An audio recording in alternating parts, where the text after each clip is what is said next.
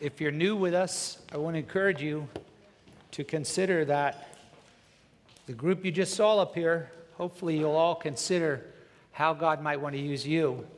We really are committed to that. As Marty mentioned, we're trying to make disciples who make disciples. So please, if you're looking for a church where you can just come and sit and soak and sour and stay uninvolved, this probably wouldn't be the best place for you. We really want to encourage you to be part of the body of Christ, and hopefully you'll come to our newcomers dinner next week and get to know us a little better. We'd love to get to know you. If you have your Bible, if you want to turn to the Gospel of John this morning, we're starting a new series in the Gospel of John. If you don't have a Bible, just raise your hand and we'll give you one, or you can borrow it, but we certainly would welcome you to keep it if you don't have one because we believe the Bible's God's Word, and that's how you're going to find God. That's how you're going to grow. That's how you're going to have a relationship with Him. One of the things the early church did, though, as well, is they prayed when they gathered. And the Bible says that they prayed for their government. 1 Timothy 2:5 says, "Pray for kings and all who are in authority that Christians can lead a tranquil life in godliness." We have an upcoming election that's really important, and it could affect whether or not we're going to be persecuted and whether or not we're going to see our country morally and spiritually continue to go in a direction that would not be favorable for believers. So we can make a difference through prayer and voting. So I really want to encourage you don't not vote. Don't just go, wow, whatever. God uses voting and He uses prayer. And so let's pray right now together for our country and for our future. Father, because the Bible tells us to pray for our authorities, we know, Lord, that you are in control of this land. And we thank you for that over 200 years we have enjoyed freedom to preach the gospel and to found a nation on Christian principles. And now, Lord, as, as the foundations of our, nation, of our nation are being shaken, we want to pray for mercy we know, Lord, that we deserve judgment because of the rampant sin and the lukewarmness of the church. But Father, we pray that you would be gracious, that just as you were willing to spare Sodom and Gomorrah if there were enough righteous people, that be, for the sake of your glory and your church, and because other nations still look to us as Christians, would you not judge and destroy us? Would you put people in office?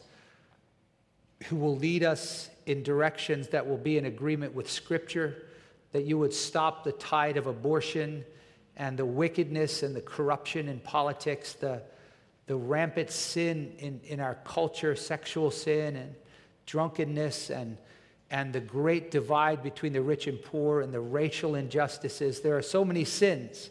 Father, it's a wonder you haven't destroyed us already. But I especially, and as a body of Christ, want to pray for our churches in America. Father, the churches are drooping, the churches are not well. There are many churches that have become lukewarm, and we don't want to be one of them.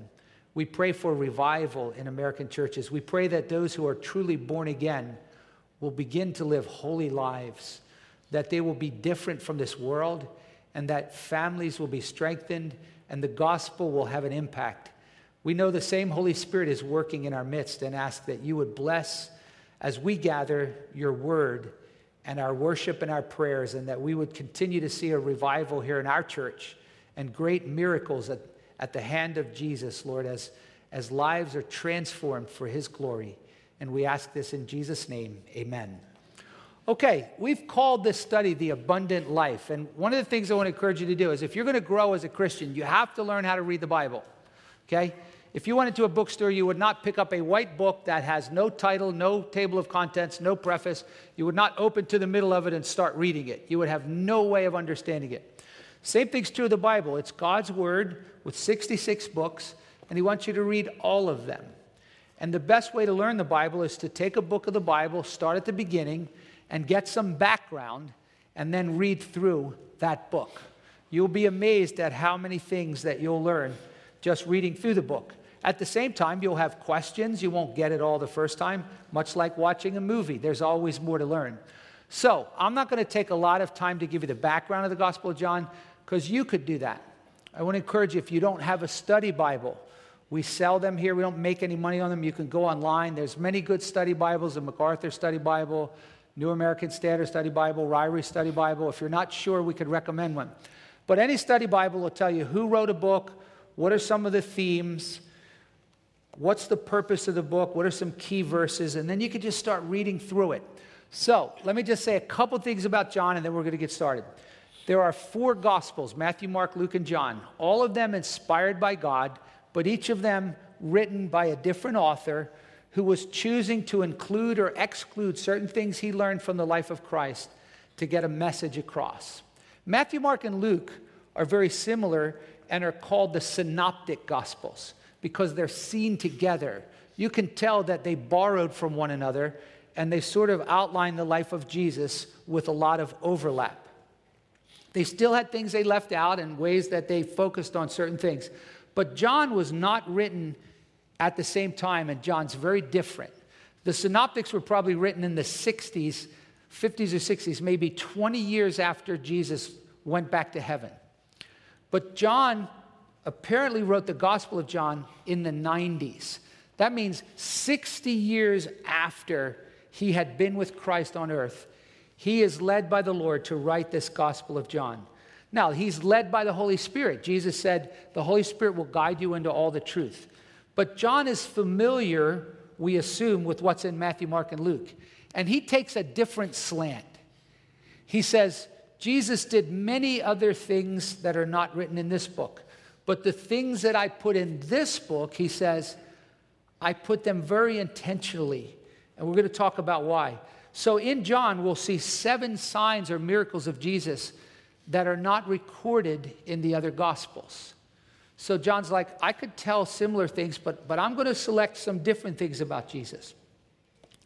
Ironically, though, one of the most important things about the Gospel of John is that John's one of the only gospel authors who says, Here's why I wrote my book. He says in chapter 20, and this is why it's really helpful to think about this. John says, I could have written many other things about Jesus, but he said, the things that I wrote, I wrote so that you might believe that Jesus is the Messiah, the Son of God, and by believing that, you will have eternal life. So, John's mission and purpose, one of them for writing this book, is to help people become believers and get saved. In fact, John uses the word believe 96 times in this book, not just John 3:16. Now, that ought to cause you and me to think about a couple of things. Number one, the Gospel of John is a great evangelistic book. Many, many, many people have been saved reading John. If someone says to you, hey, I'm interested in reading the Bible, don't tell them to read Proverbs, tell them to read John. I personally attended a church when I was 17, totally pagan, lost, Someone gave me a Gospel of John. I took it home, and in reading the Gospel of John, the Lord opened my eyes. I became born again, just like Jesus said in John chapter 3. And God so transformed me that I, that's what I'm doing, what I'm doing, because the Lord used the Gospel of John in my life. So there's a couple things I want you to think about. We've called the theme the abundant life because in the middle of the Gospel of John, Jesus says this. He goes, The thief, it's the devil, he's in this world to steal, kill, and destroy. So whenever we read of sin and ugliness and murder and death and deceit and destruction and famine and torture. All of these things are because of sin, this darkened world that's been cursed and is ruled by Satan. And Satan hates people, and all he wants to do is drag you to hell. And if he was a Christian, he just wants to mess you up. Jesus said, on the other hand, that's why Satan came. He goes, Now I came that my sheep might have life more abundantly. So we've called this the abundant life. And first thing I did is I said, I want to know what he meant by abundantly. So I looked up that word, and it means something which is not ordinary, something that is extraordinary or remarkable. So Jesus says, if you follow me, if you believe me, you can have an extraordinary, remarkable life. It also has the idea of amount, like an overflowing, when you talk about having abundance so Jesus wants us to have this overflowing, remarkable, abundant life. Now, we need to be careful here because what he didn't mean is overflowing, remarkable, abundant with possessions. That's nonsense. If you're attending a church where they're telling you God wants you to be rich. I can tell you from the Bible that is wrong. God does not promise us riches, nor does He promise us an easy life. The Bible says, through many tribulations, we will enter the kingdom of God. He does not promise us good health all the time. This whole prosperity gospel is a false teaching.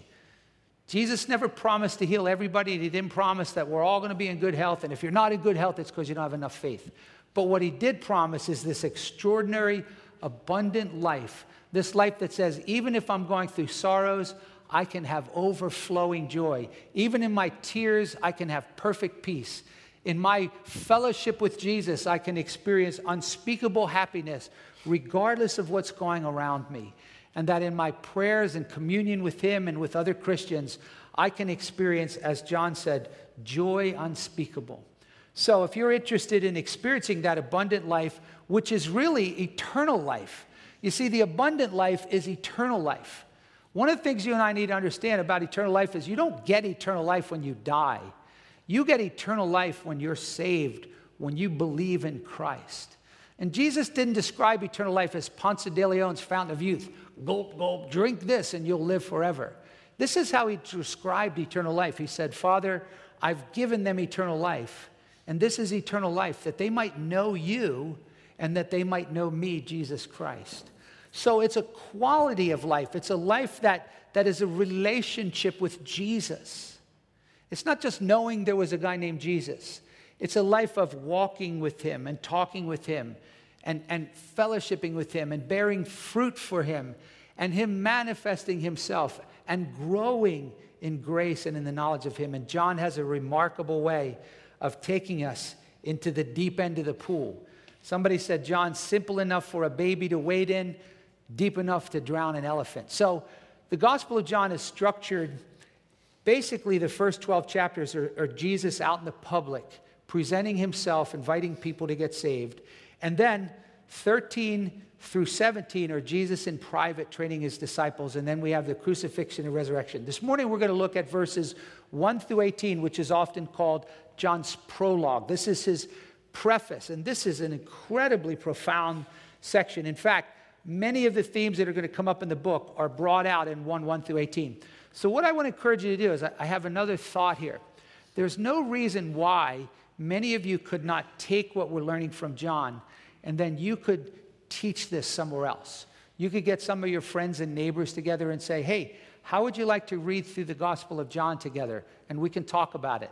So, I'm going to give you some sort of outline structural things but I want you to think about the value of saying, you don't, I want you to bring your unsaved friends here and give them a Bible, but there's no reason why you can't go to work and say, hey, anybody want to start reading through the Gospel of John? You could do this with your kids. You could do this with your neighbors. You could do this with anybody, the guy you go to the gym with. You could sit and study through the Gospel of John together. So, with that in mind, understand that God is not just giving us information, but He's equipping us the Bible says pastors are to equip the saints for the work of service so that you can, can take your, your gifts and go out into the community. The Bible says that God has called us all to do the work of the Lord. And so Paul said to Timothy, The things that I have taught you, I want you to teach others, who will then teach others.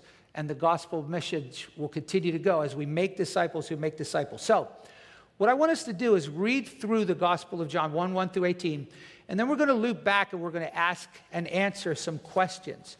Questions like this. So I'm going to say them up front. And then as we're reading, see what you can pick up. We're going to ask this, the question Who is this Jesus? And, and in this prologue, what has he done? And then, why is John the Baptist preaching about Jesus? And then, why did Jesus come down here to his creation? And then finally, how did his creation respond when he came? So, this prologue is not designed to say, I'm going to tell you everything I can about Jesus. But as we're reading, I want you to notice he goes, This is who Jesus is. This is what he did. This is who John the Baptist is. This is what he did. Then he comes back. This is who Jesus is. And these are some more things that he did. Then he goes, this is who John is.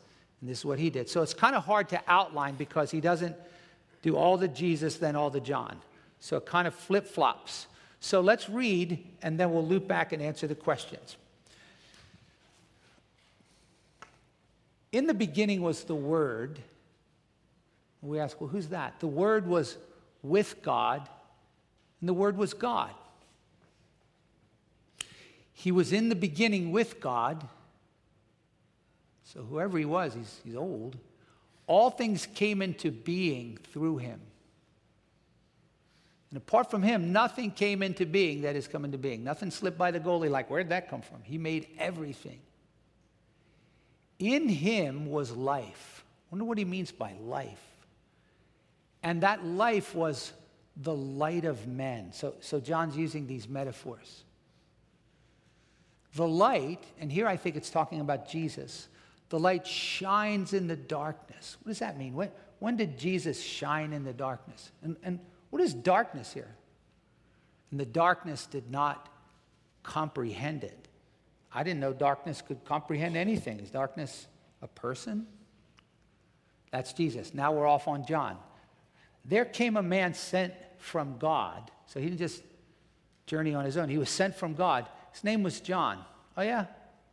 What was his bag? He came as a witness to testify about the light. Hmm, wonder why the light needed a witness. So that all might believe through him. Believe what? Is it so important to believe? Lest we get confused who John was, he says, no, he was not the light, but he came to testify about the light. Now, John says, now let me take you back to Jesus again. There was the true light, which coming into the world, oh, there it is again. The light shines in the darkness. He came into the world. And what did he do when he came into the world? He enlightens every man. Really? The word was in the world? How did it go? Well, he was in the world, and the world was made through him. You're like, yeah, yeah, you told us that. He's a creator. So it must have been cool for everybody to get to meet their creator. Uh, no, not exactly. Look what it says. The world didn't know him. He came to his own. By the way, in Greek, that means own things. He came to his creation. But then it says, and those who were his own did not receive him. Wonder who that is. Who are those who are his own? What do you mean they didn't receive him? How can you not receive your creator? But wait, did anyone receive him? Well, yeah, look at verse 12. But as many as received him, to them he gave the right to become children of God. Wait a minute, I thought we're all children of God. I thought, every, I thought we join hands and sing, We Are the World and Bono, and we're all children. Now, only those who, well, well, how do you receive him? Even to those who believe in his name. What, what, does that mean to believe in his name? It means to be born. What do you mean, like, like born again? Well, yeah, yeah. So, so, I, so, so I guess if you want to go to heaven, you choose to receive Jesus. You, you, you, you determine in your will, I'm going to receive him. And John goes, Well, sort of. But, but he goes, Let me tell you why you received him. You were born not of blood, so it's not physical, nor was it the will of flesh or the will of man. So it wasn't your choice, it was of God. And you're like, that sounds like my first birth. I didn't have a lot of say in it, you know. I didn't pick my parents, I didn't pick my location, I didn't pick my birthday. It was entirely a sovereign work of God. He goes, Yeah, you could think of it that way. When you received Christ, it's because God caused you to be born into his family. And he says, by the way, let's, let's loop back around and do it again. The light came into the world. He says, the word, oh yeah, that guy you mentioned back at the beginning, he became flesh. What do you mean he became flesh? He turned into a human? And, and he dwelled among us. Well, how long? About 33 years. And, and, and we saw his glory. So he wasn't like, one of these things was not like the other. He could, he could do his ET glow. He could go, so he could, glow. what does that mean? We saw his glory. This glory was like one who was the only unique begotten one from the Father. This guy was pretty cool. He was, he was full of grace and truth. Now, what does that mean? He was full of grace. He was like very proper. Excuse me. Let me use my right spoon. Full of grace. What does that mean? and he was full of truth. And then he says, let's get back to John. John testified about him. And John cried out. He said, This was he of whom I said, He who comes after me has a higher rank than I, for he existed before me. I'll say he existed before you. You said he was way back in the beginning. And then John says, And of his fullness we have all received of his abundance. What do you mean? What have I received from him? What's he done for me? And not only that, he gave me grace upon grace, like flowing waves, one after another, an ocean of unending grace. Well, what about Moses? Well, the law was given through Moses. Grace and truth were realized through Jesus Christ. And you go, wait a minute, you're killing me here. Like, like I always thought God was invisible. I thought no one could see him. Like Moses has to see him. He goes, No, you're right. No one has seen God at any time. But yet, the only begotten God, which is Jesus, who is in the bosom of the Father, what does that mean? That's a figure of speech for his relationship with God. He has explained him. Oh, so wait, I can't see God, but God came down here in humanity so he could, he could explain what God's like. Wow, that's pretty cool, John. You're taking us, taking us deep. Now, this is why I say it's kind of hard to outline because he's like, Jesus, this is what he did, this is who he is. John, this is what he did, this is who he is. This is Jesus, this is who he did, this is what he did. This is John, this is what he did. So, what I thought is we'll, we'll dial it back, we'll start over, and we'll ask the first question. In this passage, who is Jesus? Okay, so if you're taking notes and you're going to teach through this, you could start by saying, Who is Jesus? Well, we're going to talk about three things. Number one, he's the Word. What in the world does that mean? He's the Word. Okay? The Greek word here is logos. Some of you have heard this. Jesus is the logos. Now, John, why are you calling him the logos? Remember, the Holy Spirit is inspiring John, so he's not going, let me just make up a name for him. A couple of possibilities. One is the Greeks of this time had spent much time talking about the logos. Not from a biblical standpoint, but the word logos was a word that was used of reason.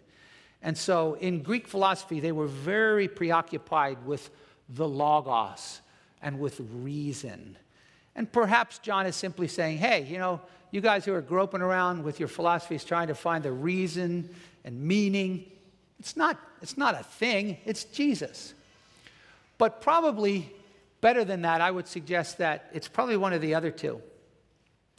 Maybe what John has in mind here, knowing that many of the people who are reading this had an Old Testament background.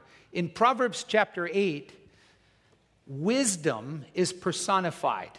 So the, the, the, thought of wisdom, which is a concept, becomes a person in Proverbs 8. And she talks. So in Proverbs chapter 8, wisdom says, I, wisdom, was with God in the beginning. I was there as he created. I was rejoicing. And so some have suggested that the word is, is simply a, a manifestation of God's wisdom. Jesus is the wisdom of God.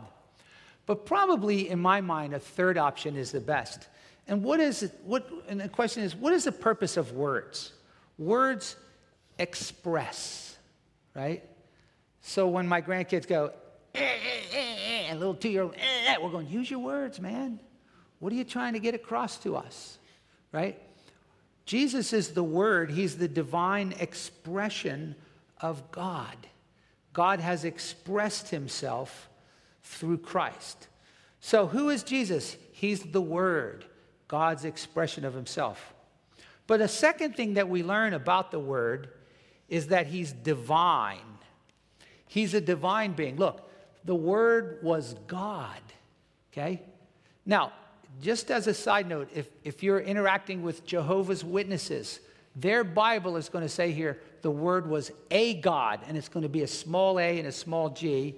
And they did this in the 1920s because they don't believe Jesus is God. And they'll say to you, well, in the Greek, it doesn't mean that. Of course, now most people are at a stalemate because you don't read Greek, most of you, and they don't read Greek, most of you. But I can tell you this, and you can do research on this, that that's flat out wrong that grammatically it can translate the word was God.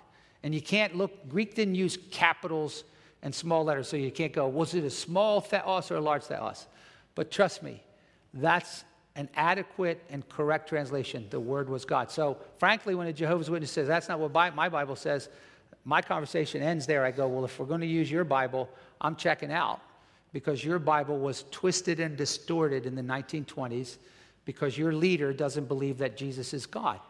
But you know what? I've never once had a Jehovah's Witness say, well, fine, I'm not talking to you anymore. They'll go, we can use your Bible. But notice, this is important. This isn't a small thing. John says, you, I want you to believe that Jesus is God. You go, what difference does it make? How about this? Heaven and hell. Because the Bible says, if you're going to go to heaven, you must confess with your mouth that Jesus is Lord. Not that he was a God. John says at the end of the book, I want you to believe that Jesus is the Son of God. That's divine. And believing that, you'll have life in his name. So Jesus is, is, is, is divine, but notice that he's distinct from the Father, he's distinct from the Holy Spirit. So he brings this out. He goes, The Word was God, but, but also the Word was with God. You're like, Wait, you're losing me. Is he God or is he with God? And you're like, mm hmm. Because there's this relationship. It's not like he just happened to be there. Hey, look, Jesus is with God.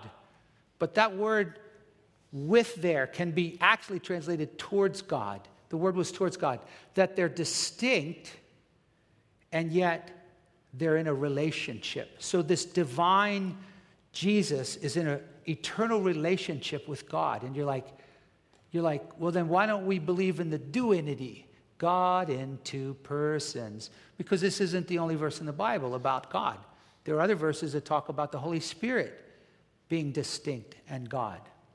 So Jesus is the Logos, the Word. He's a divine being, distinct from the Father, but in a special relationship with Him. And then, third, the other thing we see is that He's the light and the source of abundant eternal life. So when it says, Verse 4 In him was life, and the life was the light of men.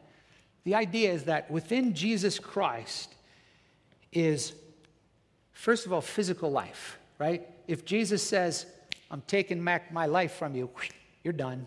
Because he breathed into us the breath of life, and he can take that. But greater than that, in Jesus dwells eternal life, eternal, abundant life, which enlightens and fills every man who believes. So Jesus has something that mankind needs life. And that's why he would say, If any man's thirsty, come to me. Maybe you've been searching for meaning in religion. It's not religion, it's Jesus. He's the abundant source of eternal life. That's who Jesus is. But then we want to ask the question in this section, what has he done? Well, first of all, notice in verse 3 that he's our creator. And then we'll notice that he came to his creation in the form of incarnation. But, but just think about this for a moment. All things came into being through him. And apart from him, nothing came into being that has come into being. Now, listen, parents, your kids will not intuitively figure this out. You must teach them this diligently because every subtle movie, every subtle cartoon is often sending them a very different message. And so I pray to God, Lord, bring my grandkids close by that I might Deuteronomy 6 and speak often of Christ to them and teach them and, and have them learn scripture and, and my daughter and her husband and bring them to Sunday school. But my little four year old granddaughter was watching The Little Mermaid the other day with my, with my other daughter. And, and the little mermaid's trying to figure out this world, this part of this world. I want to be in this world. And my four year old granddaughter, she goes, Why doesn't she know where the world came from? Doesn't she know Jesus made the world? I'm going, Sister, preach it. All things came into being through him. He doesn't have to put his tag on it to know it was made by him.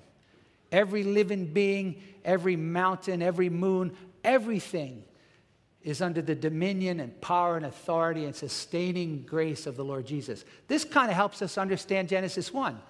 You're kind of going, what happened in Genesis 1? God created the heavens and the earth. But then we see Jesus. He's the mediating agent. He's the, the being that God chooses to, to put things together. And so he has ownership of, over all creation. People like, God has no right to tell me what to do. Oh, you think so? Let me tell you a beautiful story about this verse. I was teaching a Bible study in one of our family's homes one day, and there was a little girl that I'd known since she was a child, and she was now in college, and she knew the gospel, heard the gospel, heard it over and over again. I buried her father. She heard it, heard it. We read this verse. She read it out loud, and she starts to weep. we said, What's wrong? She said, Wait. If Jesus made me, that means I belong to him. And if I belong to him, then that means I should be living my life for him. But I haven't been living my life for him. And she weeps and she gets saved. And we all go, What just happened? Well, I'll tell you what just happened. Jesus Christ gave one of his own eternal life. And he uses the word of God to do that. And so we can have great confidence. Someone says, ah, this is stupid. Hey, that's not my job to, to, to get them to change their mind. I just want to tell them what the word says. So Jesus created us, but then John's going to really emphasize how he came to creation. I want you to, I want you to notice the different ways he starts in verse 5. Well, the light shines in the darkness. Okay? What does he mean by that? The light shines in the darkness. Well, understand here that darkness is not neutral. Darkness is a way of describing this earth. Jesus came to earth, and darkness describes ignorance and it describes evil. This is a dark, ignorant world that is estranged and hostile to its creator. It has its own leader called the Prince of Darkness, Satan, the Prince of the power of the air. And here's Jesus up receiving the glory and worship of all of the angels in heaven, but he steps across the stars and he comes into the darkness. And notice it says the darkness did not comprehend it. I really don't like that translation. That Greek word can mean comprehend, but it can also mean overpower. And it never means comprehend anywhere else in John, it always means overpower. Because the darkness here, headed by Satan, did everything it could to stop Jesus when it came to this earth. Kill him! But at the end of the day, when the dust cleared, here stood Jesus, Lord of all, with the keys of death and hell. And he overcame Satan. So Jesus came into the world, and the darkness did not overtake him. And most of the other translations will say that the darkness did not overtake him. Jesus defeated Satan. Now, real quickly, why did God send John the Baptist? Jesus, he's got his own gig going. He can bring people to believe, but in God's providence, He has chosen to use human beings, us, little beings down here who can, yes, I'm kind of being silly, but we can be witnesses to point people to Jesus. We're like little moons, we're just reflecting the sun. But God uses witnesses, and John was a remarkable witness. It says, look at verse 7. He came as a witness to testify, right? He came as a witness. What's a witness do? They just go, I'm telling you, man, this is the truth. So his mission was to be a witness. That's our mission. But his mission had a motive. Look, to testify why. Look at the next verse. So that all might believe through him. Here we go again. Why is John, why all the aggression? Why do you care whether everyone believes? Because the Bible is going to tell us, Jesus says, unless you believe that I am He, you're going to die in your sins, you're going to go to hell. So there's an urgency to John's mission. And you're like, you mean I have to eat locusts and wild honey and wear camel skins? No, but you have to be a witness. You can't help but be a witness if Jesus has come into your life. Okay, so he came into his creation, but John's going to John's to dig into that a little bit. Why did he come into his creation? Why did he do that? Well, we'll think about that. Jesus came, first of all, to offer life and conquer darkness. He's looking down there and he's saying, These people are blind, but I'm going to be a light that shines in the darkness. These people are lost. They're without God. They're all going to go to hell. So I'm going to come down there as a light and I'm going to show them the way. I'm going to lead them back to God. I'm the way, the truth, and the life, and no one comes to God but through me. And I'm going to offer them eternal life. Secondly, I'm coming down here to put a beat down on Satan. See, Satan thought he had it all figured out. When Adam had that scepter of rod and ruling and it dropped from his hand, Satan snatched it before it hit the ground. He said, I can give you all the kingdoms of the world because they're handed over to me. And Jesus is like, You don't need to give them to me because I'm going to take them from you. Because I'm going to hang up on the cross. And now the prince of this world will be judged. And now the powers of darkness will be defeated. And I'll come out of the grave. And I'll have the keys of death and Hades. No darkness will not overtake me. The Bible says, the Son of God has come to destroy the works of the devil.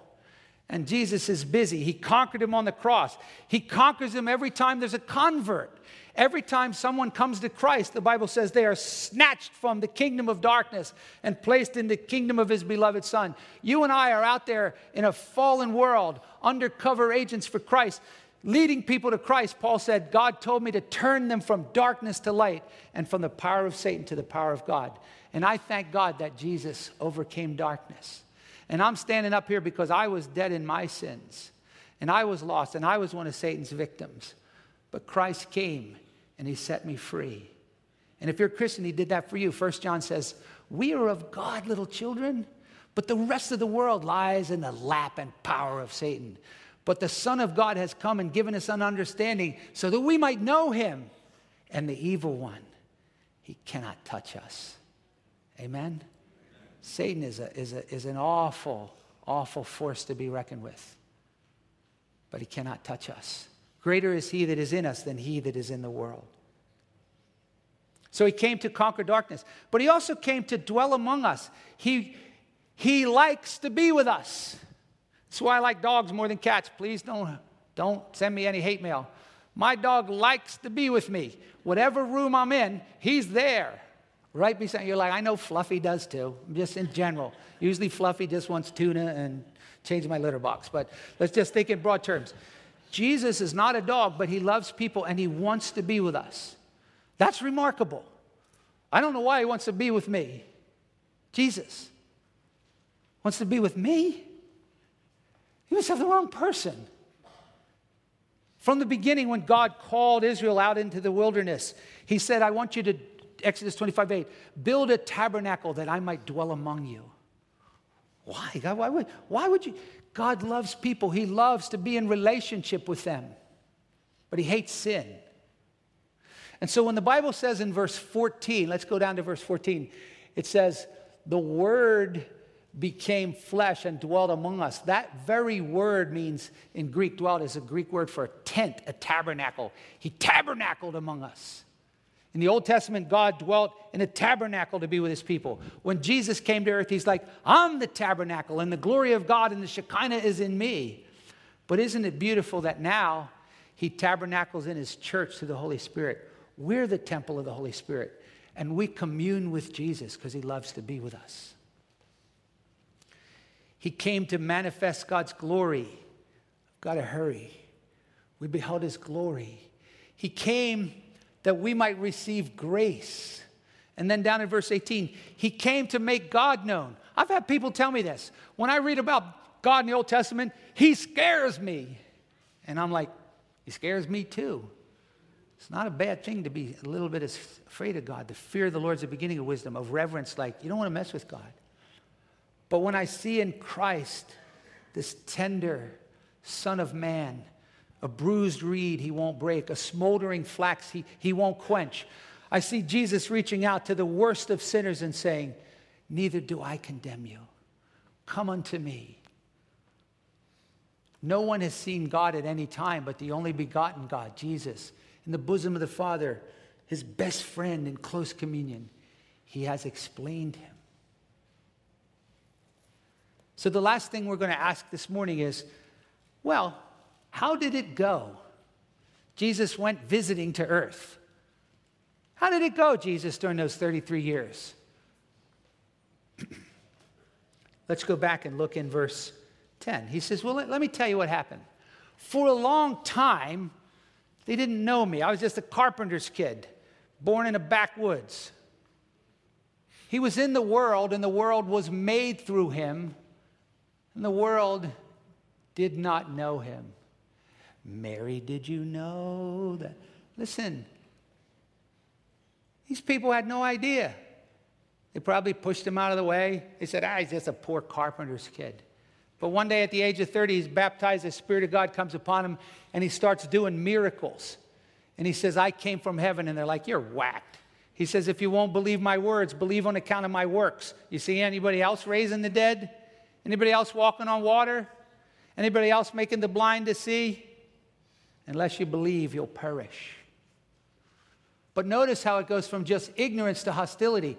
He came to his own. Hey, I created you. I used to live here. Get out.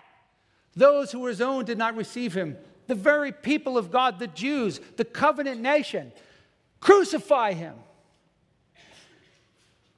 You say, what?